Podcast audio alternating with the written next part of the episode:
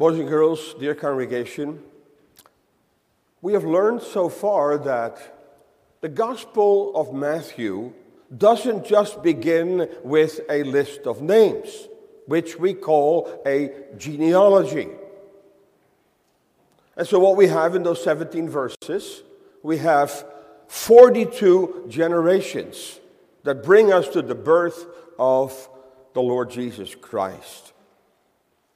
What we have learned so far is that it's very deliberate that Matthew, by the direction of the Holy Spirit, begins the New Testament with that genealogy. In verse 1, we read the book of the generation of Jesus Christ, the son of David, the son of Abraham. And that brings us to verse 17. So all the generations from Abraham to David are 14 generations, and from David until the carrying away into Babylon are 40 generations, and from the carrying away into Babylon unto Christ are 14 generations. And so the genealogy shows us that the Lord Jesus Christ was indeed a son of Abraham, that he was a son of David. And so this genealogy confirms to us that God has kept his word, he has remembered his covenant. But we've also seen that this genealogy is nothing to be proud of. That this genealogy is stained with sin. If we carefully examine each of the entries, there is sin everywhere. And the beauty of it all is, as we have seen, that even in this way, Christ has totally identified himself with sinners. That even when it comes to his genealogy, he has made himself of no reputation. And he is not ashamed. He was not ashamed. He's the author of his own word. He was not ashamed to be publicly aligned with this genealogy. And so, what we are focusing on is the four women in this genealogy. The four women who, each in their own unique way, became the mothers of Christ. Four women who were the most unlikely candidates to be included in this genealogy Tamar, Canaanitish girl who seduced her father in law in order to have a son named Phares. And last week we focused on, on Rahab the harlot, a harlot in Jericho. Who would have ever thought that Rahab the harlot was eternally chosen by God to be the mother of his son according to the flesh. And yet, so it was. And so this morning we're going to focus on the third of those four women. And next week, the Lord willing, we will focus on Bathsheba, who is the fourth woman mentioned here in this genealogy. And so we read in verse 5 of Matthew, and Salmon begat Boaz of Rahab, and Boaz begat Obed of Ruth, and Obed begat Jesse. And Jesse then, of course, begat David the king. And so we're going to focus on Ruth. And so, what I'm going to try to do, it's a tall order, but I'm going to try to give you a bird's eye view of the entire book of Ruth and to, to address some overarching themes about this woman called Ruth, which means, of course, that I cannot possibly address every single significant detail in the book of Ruth, and there are many. And hopefully, in the future, there will be an opportunity that we can work our way through this book one passage at a time. And so I want to focus on verses 10, 13, and 17 of chapter 4. So in your Bibles, turn to Ruth 4, and let me read verses 10, 13, and 17. And there we have God's word and our text. Moreover, Ruth the Moabitess, the wife of Mahlon, have I purchased to be my wife, to raise up the name of the dead upon his inheritance, that the name of the dead be not cut off from among his brethren and from the gate of his place. Ye are witnesses this day. Verse 13 So Boaz took Ruth, and she was his wife. And when he went in unto her, the Lord gave her conception, and she bare a son. And verse 17 And the women, her neighbors, gave it or him a name, saying, There is a son born to Naomi. And they called his name Obed, for he is the father of Jesse, the father of David. So, Ruth, the mother of Christ. First of all, Ruth, the daughter in law of Naomi, is through marriage that she became connected to Naomi. Secondly, Ruth, the wife of Boaz, of which we just read. And thirdly, Ruth, the mother of Obed. First of all, then, Ruth, the daughter in law of Naomi. What's striking, congregation, that the book of Ruth begins with sin and judgment. It begins with a set of circumstances that would have rendered it extremely unlikely that the book would end the way it did. It's also interesting that the book of Judges, which comes before Ruth, ends by telling us that there was no king in Israel and that every man did that which was right in his own eyes. And so this history plays during that period, the period of the judges. And so Ruth begins in that setting. There was no king in Israel. And what's amazing that it ends with the name of David, the king of Israel, the man after God's own heart.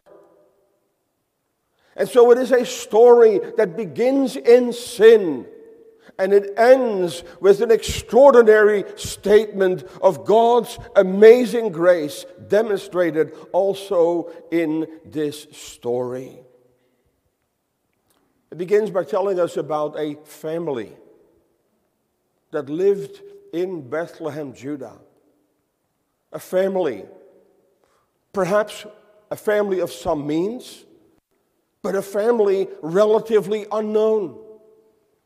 Living in Bethlehem, a very small town in Bethlehem, Judah, a rather insignificant in Micah 5, verse 2. But thou, Bethlehem Ephrathah, though thou be little among the thousands of Judah, there lived a family, the family of Elimelech, a wonderful name. God is my king, married to Naomi. Wonderful name, it means pleasantness. They had two boys, and their names seemed to indicate they may have had some weakness that was evident from birth, but whatever it may be. And the circumstances were so dire that Elimelech and Naomi thought it would be in the best interest of their family to remove temporarily from the land of Israel and temporarily sojourn in the land of Moab. And it's very obvious that that was a fateful decision. They reasoned with flesh and blood because their only concern was their temporal welfare, their temporal well being. And they failed to consider that by moving to Moab, they would remove themselves from the presence of the Lord. They would remove themselves from the congregation of the Lord. They would dwell in a land in which they would be surrounded by those who worship the wicked idol of Chemosh, the god of the Moabites. And of course, that in itself has some very practical application that I cannot go into, but let me just quickly say this. What a lesson it is for us, also as parents and grandparents, that we make decisions about our children, about our families That we are to be concerned first and foremost about their spiritual well being and the spiritual well being of our families. And we know that the consequences were grievous because it doesn't take very long and Elimelech dies. Now Naomi is a widow. And then to make matters worse, is her two sons marry Moabitish girls. Now we have reason to believe that Naomi was a God fearing woman who must have grieved over this. And the reason I can say that with confidence that she was a God fearing woman is because she evidently profoundly impacted Ruth the Moabitess, who, as we will see in a moment, makes this amazing confession based on what she no doubt had learned from Naomi, with whom she dwelt. Naomi, who stayed in Moab for 10 years. God had forbidden the marriage of his people with those of foreign lands. Deuteronomy 7, verse 3 Neither shalt thou make marriages with them. And we know that Ezra is so troubled that when the people of Israel have returned from Babylon, that they again engage in the same sin that had led to idolatry. And so Ezra the priest stood up, Ezra 10, verse 10, and said unto them, Ye have transgressed and have taken strange wives to increase the trespass of Israel. And then those two boys become ill, and they pass away. And so now Naomi has nothing anymore. She's lost her husband she's lost her two sons. And she's left with her two daughters in law. And so, this is a confirmation, is it not, of what we read in Proverbs 14, verse 12. There is a way which seemeth right unto a man. It seemed right to Elimelech and to Naomi, but the end thereof are the ways of death. How often that has been confirmed in history.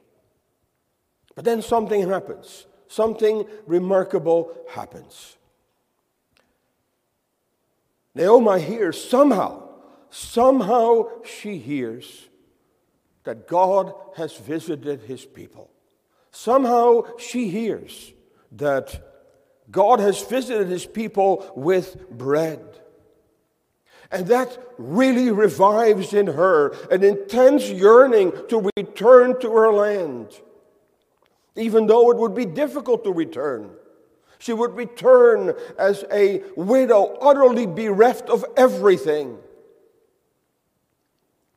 And her daughters in law had grown so fond of her that they said, But we are going with you. We will join you. We will come with you and return to the land of Israel. Now we know that as they approached the border, that Naomi really pleads with their daughters not to come along with them, pleads with them to return to their families, to their home. And why was it? Well, Naomi knew that there was no future for Moabitish girls. By the way, boys and girls, Moab, the Moabites, were the descendants of Lot. Remember, Lot was a nephew of Abraham? They were the descendants of Lot, and so were the Ammonites. But there was a special curse upon the Ammonites and the Moabites. Both Ammon and Moab were born under very, very sinful circumstances. So, what do we read in Deuteronomy 23, verse 3? It says, An Ammonite or Moabite shall not enter into the congregation of the Lord, even to their tenth generation shall they not enter into the congregation of the Lord forever. And so the Naomi oh said, Girls, there is no future for you in Israel. Even if I were to be able to give birth to another son and you'd be willing to wait for that son to grow up and marry him, but that's not going to happen. I am beyond that stage. But also, she knew very well that those Moabitish girls would have no place within the congregation of the Lord. And it becomes a very emotional moment. We read about Orpah. Orpah, who was weeping. Orpah, who evidently loved Naomi, felt attached to Naomi. But when she listened to her mother in law, she made the decision that she did not want to risk a future in which there would be no marriage for her, a future in which she would never be part of the people of Israel. And then a weeping Orpah, a weeping Orpah who had come so close to the border of Israel, a weeping Orpah returns. And it's, it's so telling what Scripture says returns to her people and returns to her gods. So, Orpah, Orpah is the illustration of those who go along with God's people up to a point, as long as it doesn't require any self denial or sacrifice, who run along for a season. It's like the rich young ruler. When Christ confronted him with the true claims of his kingdom, we read that he went away sorrowful. And like Demas, of whom Paul says, Demas has forsaken me, having loved this present world. Peter writes of this in 2 Peter 2, verse 22 The dog is turned to his own vomit again, and the sow that was washed to her wallowing in the mire. God forbid that any of us are Orpahs, going along appearing to care for God's people. I mean, Orpah no doubt felt a real attachment to her mother in law. But you see, in her heart, she was and remained a Moabitess. And when Naomi confronted her with the consequences of what it means to follow her into the land of Israel, then Orpah chose her people and chose her gods. And then we read remarkably in verse 14 of chapter 1 And Orpah kissed her mother in law, but Ruth clave unto her. This is one of those places in Scripture again where we see that incredibly important word, but. The but of God's good pleasure the bud of God's sovereignty. But Ruth, who was by nature no different than Orpah, Ruth clave unto her, as it were, she clung to her mother in law. And Naomi said, Behold, thy sister in law is gone back unto her people and to her gods. Return thou after thy sister in law. Putting pressure on Ruth to do likewise. Now, it could be that Naomi already had detected the fear of God in Ruth, because it's evident that Ruth was a woman who had been regenerated by God's Spirit, and here she is putting her to the test. And then finally, Ruth opens her mouth and she said, Entreat me not to leave thee. Stop pressuring me to leave you or to return from following after thee. For where thou goest, I will go. Where thou lodgest, I will lodge. Thy people shall be my people, and thy God my God. Where thou diest, will I die, and there will I be buried. The Lord do so to me, and more also, if aught but death part thee and me.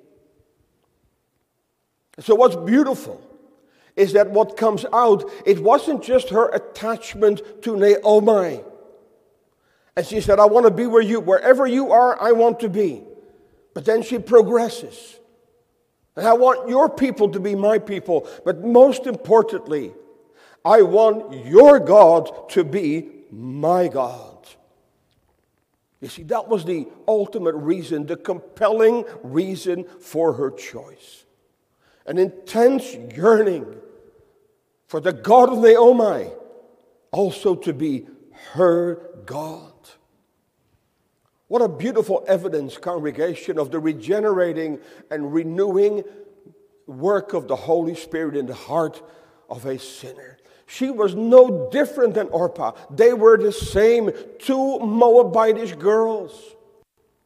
And here we see God makes a difference where there was no difference by nature. That's the significance of that word but. We find it in Ephesians. But God, who is, he says, you were dead in sin and trespasses, but God, who is great in mercy. And ultimately, that's the story of every believer's life. If by the grace of God you are a believer, there's only one reason you are a believer. It's not because of superior qualities. You and I are no different than the mass of humanity, born and conceived in sin. But, but God, God has sovereignly dealt with your soul, sovereignly dealt with my soul, as He did here with Ruth the Moabitess. But there is more to that little word, but. It wasn't just her intense yearning after Israel's God, this intense yearning after God. And by the way, that is such an essential fruit of the grace of God. David mentions it in Psalm 42 as a heart panteth after the water brooks, so panteth my soul after thee, O God. I see the mark of saving grace is that we do not just desire the benefits of salvation. True believers are not heaven seekers, they are God seekers. It is God they desire. It is God they must have. It is God that Ruth yearned for. She wanted that God to be her God. But there's more behind it because behind it is, is the Lord's good pleasure. God executing his eternal sovereign purpose by means of Ruth. The eternal plan of redemption is being executed right here with this unlikely candidate. Who would have ever thought it? Out of this messy situation that Elimelech and Naomi got themselves into Have a story that is stained by sin and divine judgment. This Moabitish girl, this Moabitish girl, one of God's elect, a trophy of God's amazing grace. I am found of them. The Lord says in Isaiah 65, verse 1 I am found of them that sought me not. That's the story of every believer. I am found of them that sought me not. And then the story progresses. Because now they have come back to Bethlehem. And Naomi says, Don't call me Naomi anymore, call me Mara. The Lord has dealt bitterly with me. And there they are Naomi and Ruth, the two of them, destitute utterly destitute. They've been reduced to the poor. There was only one way they could survive is that they had to live from handouts. And one thing they could do is they could go to the local field of a farmer because God's law had stipulated that the farmers in Israel had to purposely leave things in the field so that the poor could come and could glean them. And so we read of that in verse 2. And Ruth the Moabite said unto Naomi, Let me now go to the field and glean ears of corn after him, in whose sight I shall find grace. And she said unto her, Go, my daughter. But I read verse 2 to you. What's, what's remarkable is that chapter 2 begins with a statement about Boaz, a person that Ruth did not know, was not acquainted with at all, didn't even know there was such a man as Boaz. And the chapter begins, and Naomi had a kinsman, a relative of her husband's, a mighty man of wealth, of the family of Elimelech, and his name was Boaz. This is by the Holy Spirit's direction. Because what that highlights, congregation, that even though it is called the book of Ruth, it is Boaz who is the main figure in this entire story. It is Boaz through whom Ruth the Moabitess will be incorporated into the household of God, into the family of Israel. It is Boaz. This man with his extraordinary credentials, a mighty man of wealth, it is Boaz who would be God's chosen instrument to bring redemption to Ruth and also to Naomi, through which everything that Naomi had lost through sin, everything would be restored through this man Boaz. Interestingly, the name Boaz means in him is strength. Again, that's not arbitrary. Because Boaz in this story is a wonderful figure who represents really the Lord Jesus Christ, who is the greater Boaz, of whom God's word says, I have laid help upon one that is mighty. Boaz, in him there is strength. But Ruth knows nothing of this. And so she goes her way. She's not familiar with the area. She doesn't know any of the farmers. She doesn't know which land belongs to which farmer.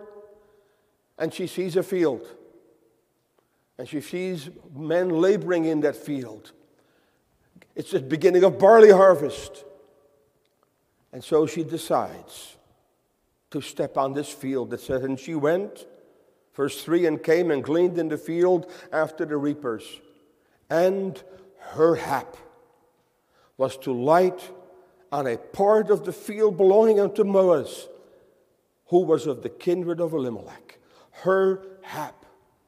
That's a very old English word. Today we would say purely by chance. Arbitrarily, she decided to enter that field. It was like a, a multiple choice situation for her. And she decided, well, I might as well walk onto this field. It was her hap. The congregation.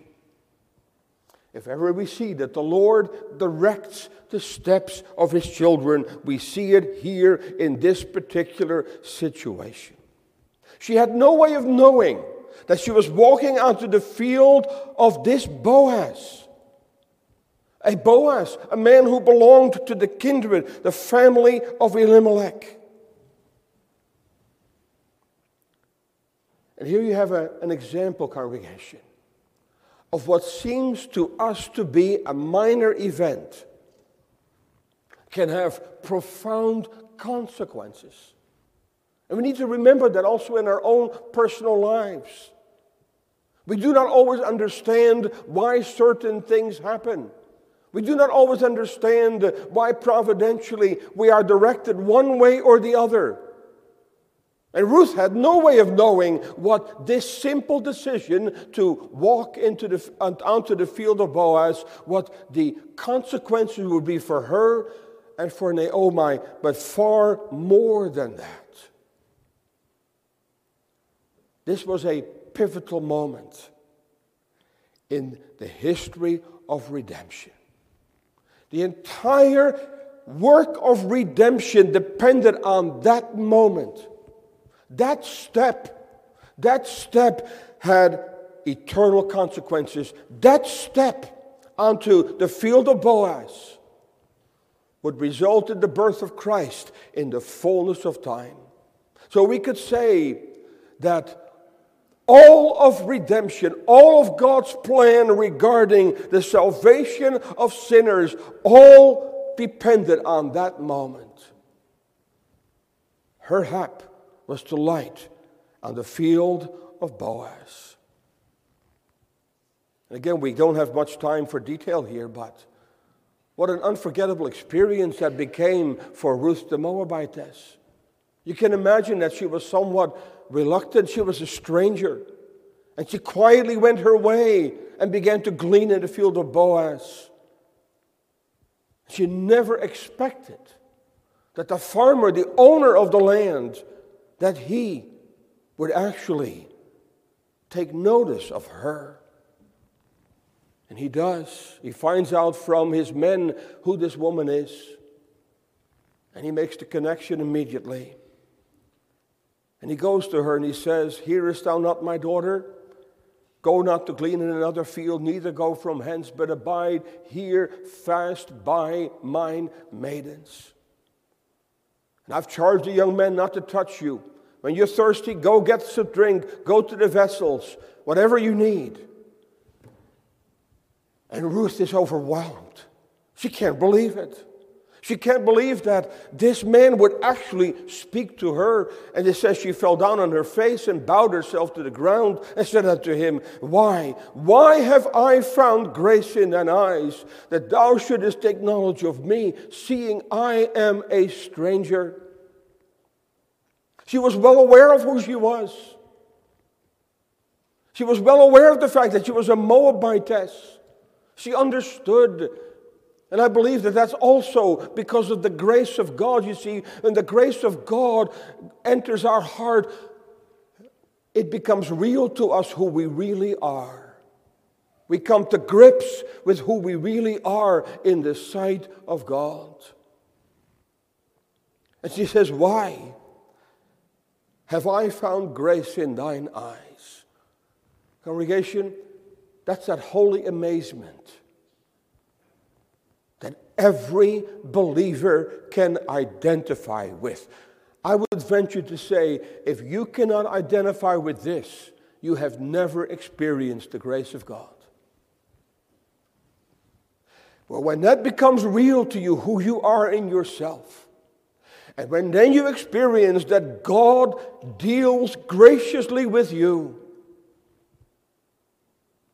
then you cannot but say, Lord, why why have I found grace in thine eyes? That thou shouldest take knowledge of me, seeing I am a stranger, see, I am a sinner.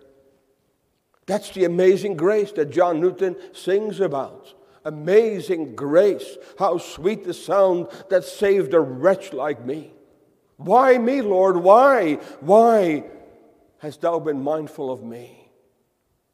There you see the reason she so marveled at Boaz, so marveled at what he said to her, was against the background of who she knew herself to be.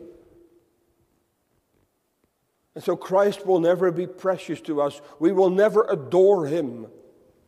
We will never, never delight ourselves in him unless we see him against the background of who we are and remain in ourselves.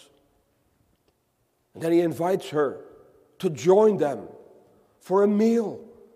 He gives her a place among the reapers. And only that, he reaches her the parched corn. He goes out of his way to communicate to this woman that he is favorably inclined towards her.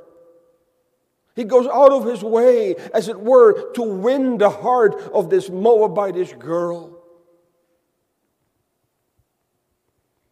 And then she comes she comes back.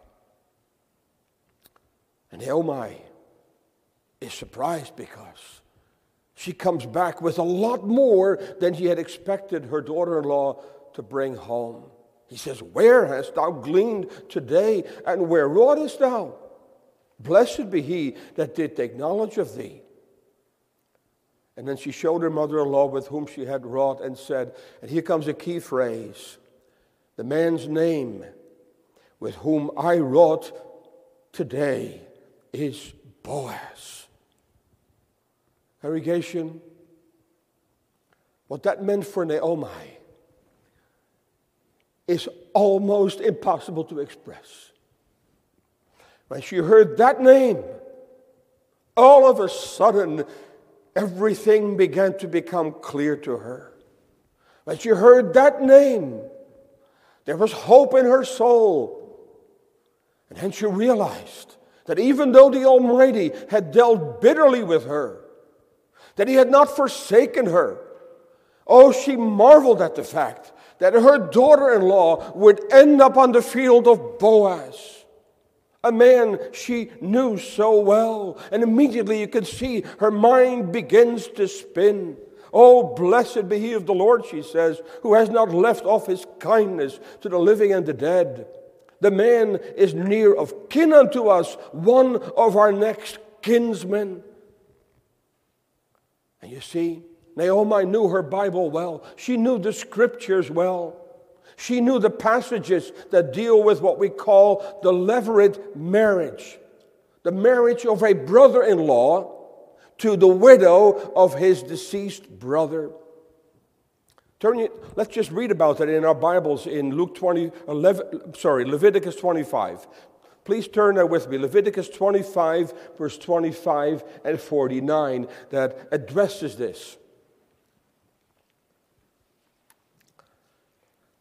Leviticus 25, verse 25. If thy brother be waxen poor, and has sold away some of his possessions, and if any of his kin come to redeem it, then shall he redeem that which his brother sold.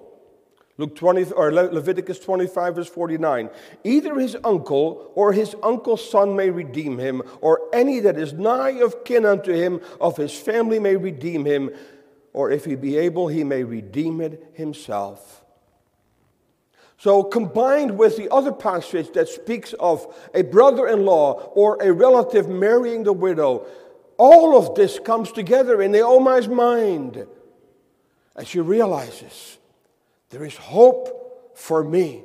There's hope for my house. There is hope for my family. Here is a man who is qualified to be our Redeemer. Here is a man who can restore to us all that we have lost.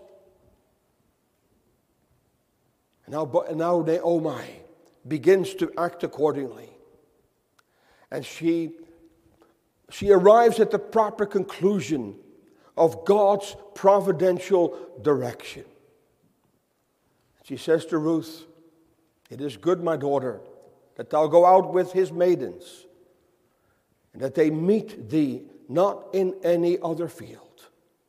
So she kept fast by the maidens of Boaz to glean unto the end of the barley harvest and of the wheat harvest, and dwelt with her mother in law. And so Naomi, oh when Ruth told her everything, everything she experienced on that field, what Boaz had said to her, how Boaz had treated her. Oh, Naomi was so encouraged because not only was Boaz the potential redeemer, it was so obvious that he was favorably inclined towards this woman. That brings us to chapter 3. And it's very unusual. The advice that Naomi gave to Ruth was unusual. And let's just quickly say this. The advice that Naomi gave to Ruth, now that the harvest was over, she realized something needed to happen. And so she gives her advice to make known to Boaz her desire to be redeemed by him. And she says to him, Spread thy skirt over me. And then the argument she uses, For thou art a near kinsman. She reminds him of who he is. She reminds him of his special role as redeemer, as kinsman. And again, there is a, a rich spiritual lesson here that I can only be brief about. What a beautiful illustration of how we must come to Christ. We must remind him of who he is, and he delights in that. He loves to be reminded of the fact that he is Redeemer, that he is our near kinsman. He loves to be reminded of all that God's Word tells us about him. He delights in it when, as sinners, we cast ourselves at His blessed feet and say, Oh, spread thy skirt over me, cover me with thy righteousness. Oh, Lord Jesus Christ, thou art our near kinsman. Redeem also such a one as I am. And she does not do this in vain.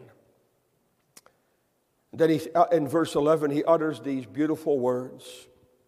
And now, my daughter, he says, Fear not. I will do to thee all that thou requirest. What a wonderful statement. What wonderful words from the lips of Boaz. What music in the ears of Ruth. He says, Ruth, everything that you desire of me, everything you require of me, I will do it. You can count on it. Fear not. There's only one obstacle there was a nearer kinsman that had to be dealt with. But again, the greater Boaz, the Lord Jesus Christ, in his precious word, he says to sinners, He sinner, if you come to me, if you take refuge to me, if you desire to be covered by my skirt, if you desire to be covered by my righteousness, oh, I promise you, I will do all that you require of me, all of it. Because he is a complete Savior who is committed to save his people to the utter, uttermost. Then, when she comes home, Naomi asked the question. He said, Who art thou, my daughter? Are you still Ruth the Moabitess? Or are you Ruth, the wife of Boaz? And then she comes home with six measures of barley that Boaz had given her.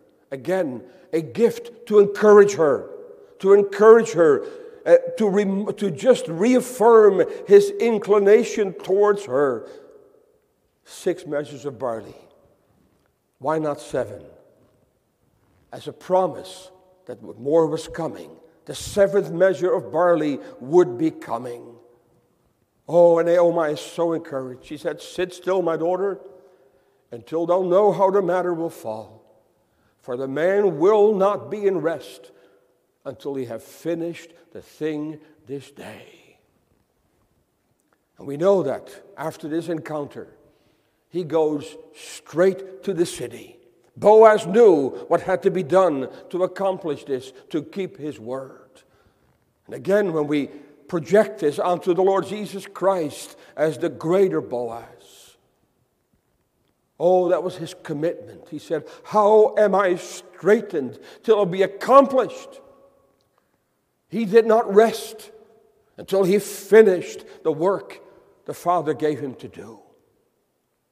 Oh, when he came into the world, he was very clear about why he came. That's why he rebuked his parents as a 12 year old.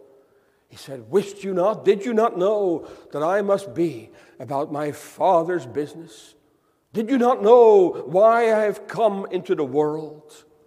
And so the greater Boaz, oh, he has kept his word. He has finished what he came to do, and therefore can offer us a full and free salvation. And then we go to chapter 4. Then we see how at the gate, that was the public place, that's where all legal transactions took place, in the presence of 10 elders. And he goes through this transaction and he confronts the nearer kinsman. There was a closer relative who, by law, had first claim on all of this. And so you see, Boaz knew, and that's the important because we can, they we can allegorize about this nearer kinsman. That's not the point here. The point is there was a legal obstacle that had to be removed.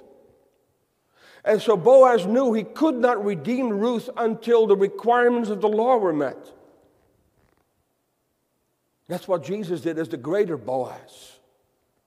He knew that in order to redeem us, the claims of the law had to be fulfilled, all of it. And that's what he did by his perfect life and by his perfect sacrifice. And so that's what Boaz now does at the gate. And of course, initially, this nearer kinsman said, Yeah, of course, I'm interested in another piece of land. But wait a minute, says Boaz, but remember that it includes marrying Ruth the Moabitess, the widow of Mahlon. And so this man wanted the benefits of redemption, but he did not want the responsibility of it. He said, No, thank you. I don't want to mar my name. I don't want to jeopardize my own inheritance. And he walks away from me. He has to take off his shoe to indicate that he gave up the rights to his claim to be the redeemer of Naomi's property.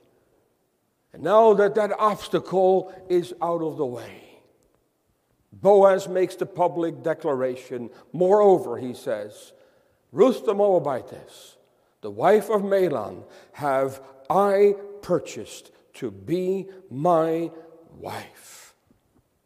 Oh, what an amazing moment. Ruth the Moabitess, the daughter of Lot coming from a land where Chemosh was worshipped. Ruth, a woman who was subject to the curse of God's law that a Moabite could not enter the congregation of the Lord until the 10th generation. At this very moment, she is now incorporated into the household of God, all because of Boaz all because of the fact that he was willing to forsake his own reputation. He was willing to have his own name marred because he loved this woman and he redeemed her.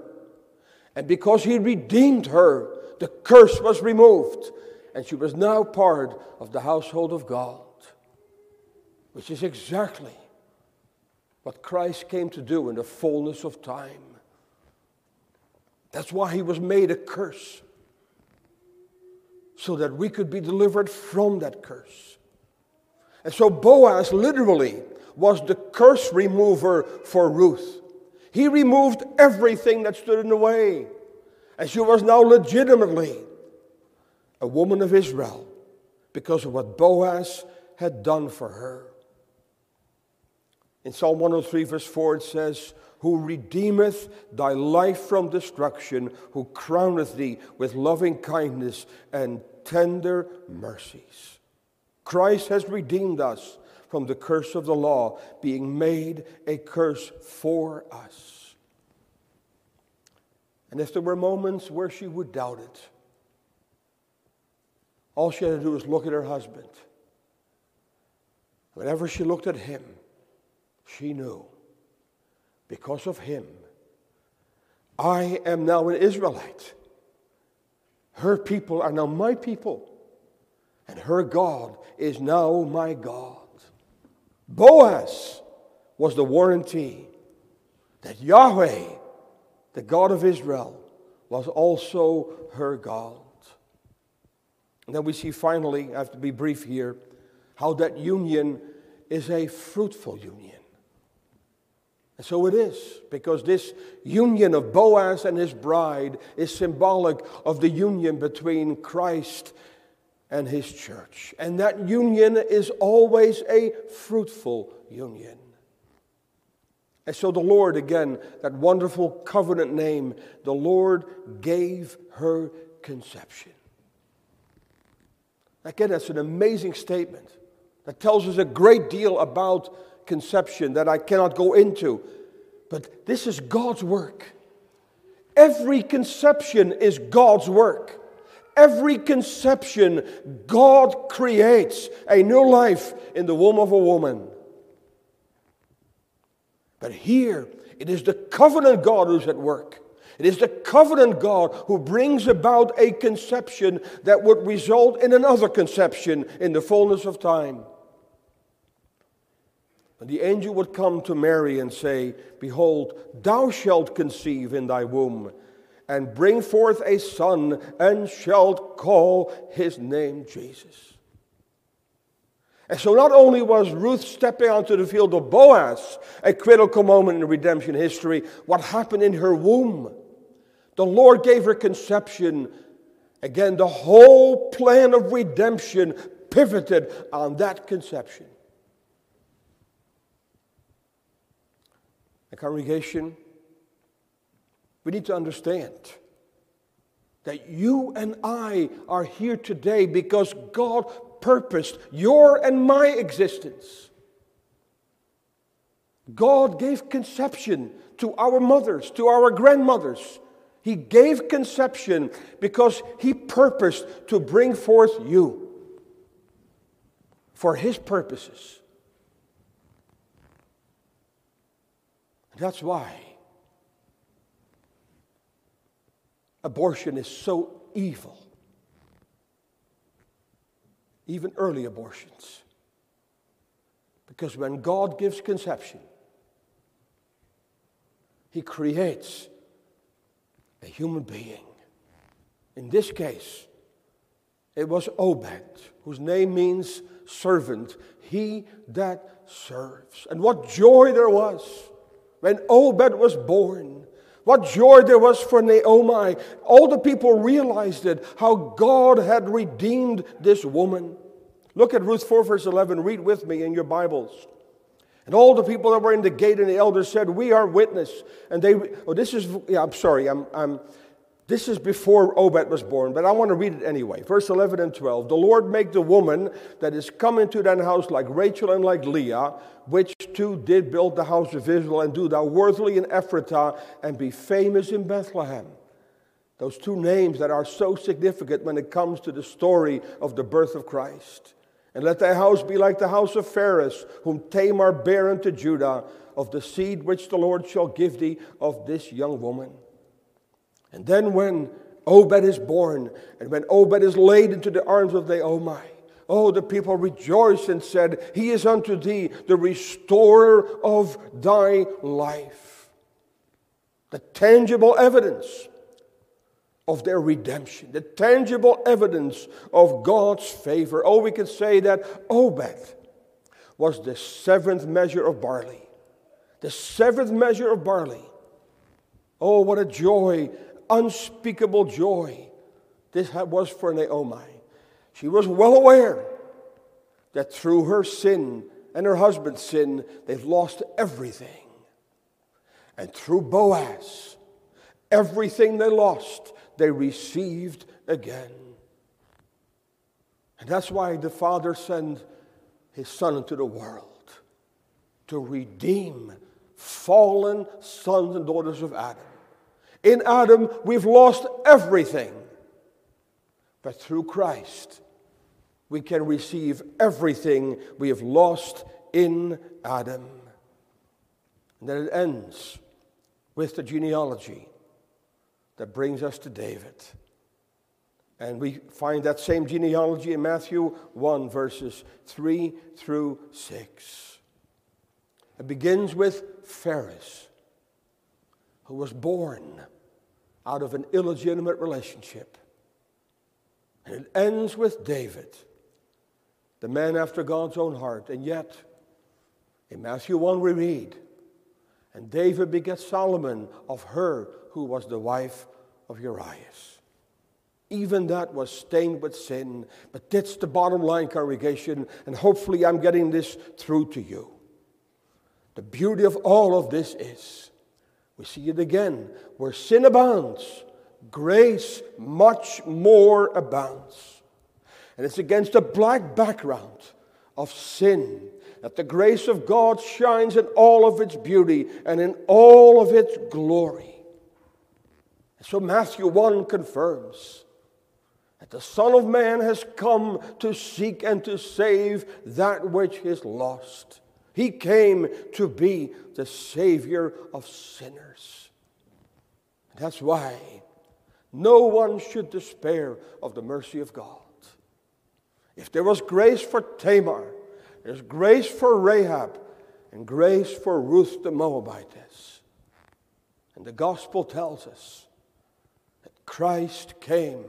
This is a faithful saying, worthy of all acceptation, that Christ Jesus came into the world to save sinners. Oh, congregation, what do you think of such a Savior? What do you think of this greater Boaz who has done everything to accomplish redemption? Has this Boaz become precious to you?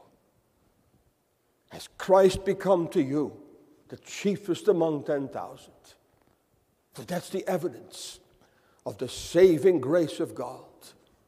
The saving grace of God will make this Christ precious. So precious that we will say, Give me this Jesus, or else I die.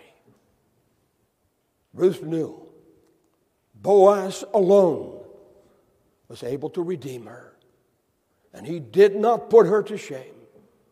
And so Christ will not put to shame those that seek him out and that say, Oh Lord Jesus, I am a wretched sinner. Cover me with thy skirt, clothe me with thy righteousness.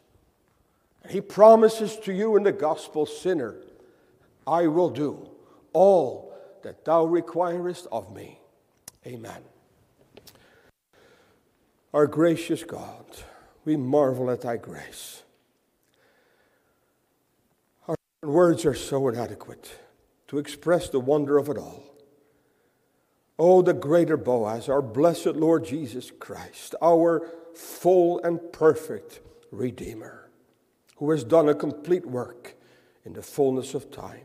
Oh, Lord, we pray that we too would not be able to find rest until we know that we too are covered and clothed with his righteousness, until we know that this precious Christ is also our Redeemer, the willing and able Savior of sinners. Dismiss us with our blessing.